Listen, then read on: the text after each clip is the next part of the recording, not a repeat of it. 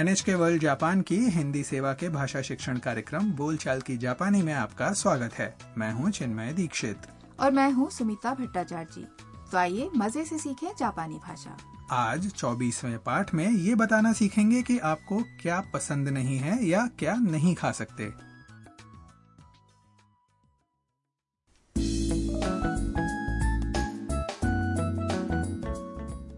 ताम वियतनाम से जापान आई विदेशी छात्रा है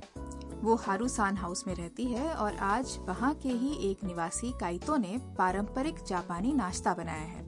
काइतो को खाना पकाना बहुत पसंद है तो आइए सुनते हैं 24वें पाठ की बातचीत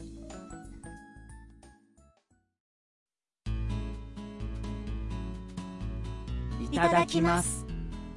日本食は健康にいいんですよこれ生卵ですかはいすみません私生卵は食べられませんそうじゃあ納豆もダメ納豆大好きです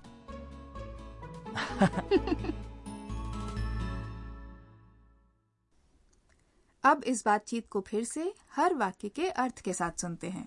मेज पर नाश्ता लगा हुआ है ताम और काइतो ने खाना शुरू करने से पहले कहा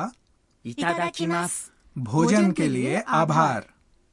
फिर मेज पर बैठी रोबोट मकान मालकिन हारू जी ने कहा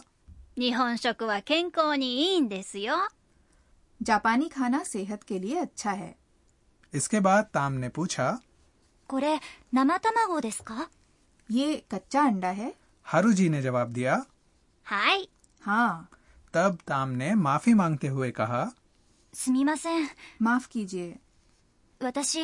生卵は食べられません मैं कच्चा अंडा नहीं खा सकती ये सुनकर काइतो ने कहा そ अच्छा うじゃあ納豆もダメ तो फिर ना तो भी अच्छा नहीं लगता होगा इस पर ताम ने जवाब दिया 納豆大好きです नात्तो तो बहुत पसंद है ना तो सोयाबीन में खमीर उठाकर बनाया जाता है ये चिपचिपा और तेज गंध वाला होता है हर किसी को पसंद नहीं आता लेकिन लगता है ताम को नात तो बहुत पसंद है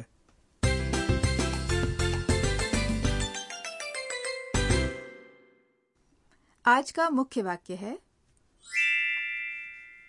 生卵は食べられません यानी कच्चा अंडा नहीं खा सकती इसे याद करके आप ये बता सकेंगे कि आप क्या नहीं खा सकते इस वाक्य में 生卵 का अर्थ है कच्चा अंडा और 食べられません का मतलब है नहीं खा सकती आज के वाक्य में ध्यान देने वाली बात यह है कि जो काम आप नहीं कर सकते उसके बारे में बताने के लिए क्रिया का रूप कैसे बदलना है जैसे इस वाक्य में आया है 食べられません जिसका अर्थ है नहीं खा सकती ये क्रिया 食べる यानी खाना के सक्षम रूप 食べられる यानी खा सकने से बना है 食べられる का विनम्र नकारात्मक रूप है 食べられません अभी आप इसे एक शब्द की तरह याद कर लीजिए 食べられません तो नहीं खा सकती को जापानी भाषा में कहेंगे ताबेरारे मसेन जो चीज आप नहीं खा सकते उसके नाम के बाद कारक वा लगाइए और उसके बाद बोलिए 食べられません तो सुनिए और साथ साथ बोलकर उच्चारण का अभ्यास कीजिए 食べられません生卵は食べられません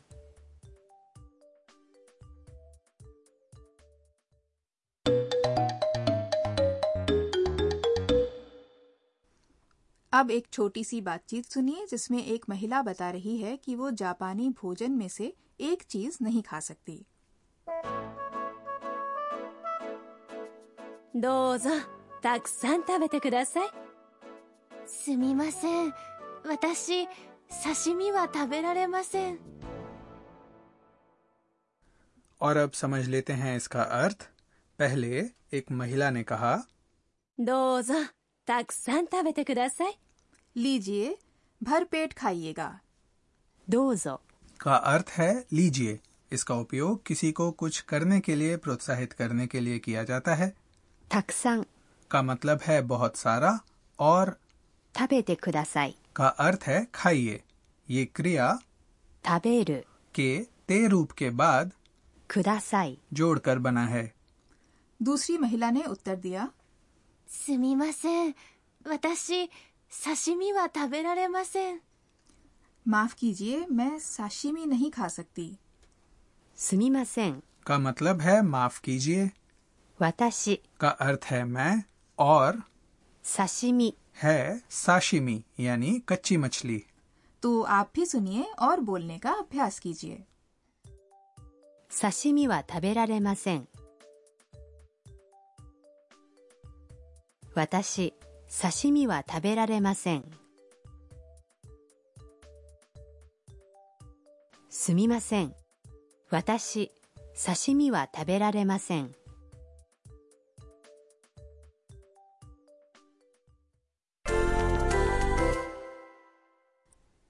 अब वाक्य बनाने की कोशिश कीजिए मान लीजिए आपको झींगा मछली से एलर्जी है झींगा मछली को जापानी भाषा में कहते हैं エビ、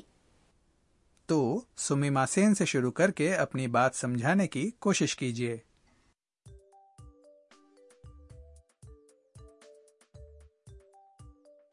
すみません。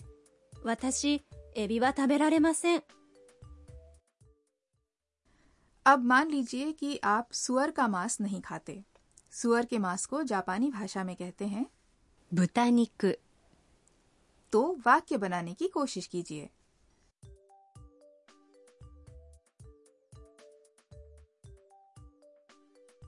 すみません。私、豚肉は食べられません。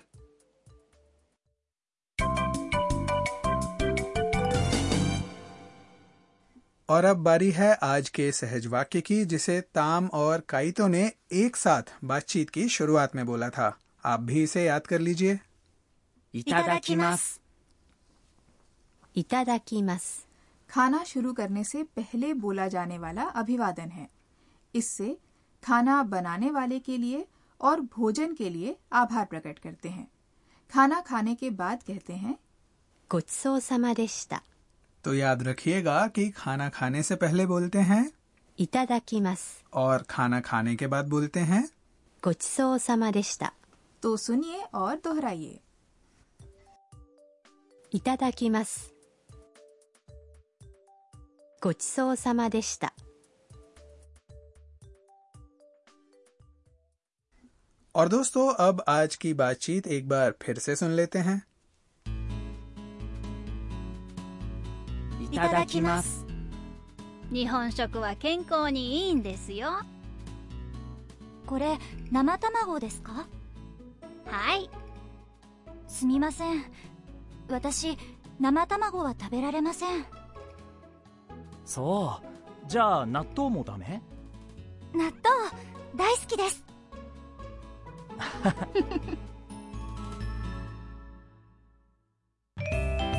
食いしん坊カイトにお任せ अब हम लेकर आए हैं अंश काइतो के साथ खाना पीना जिसमें आज हम बताएंगे जापानी नाश्ते के बारे में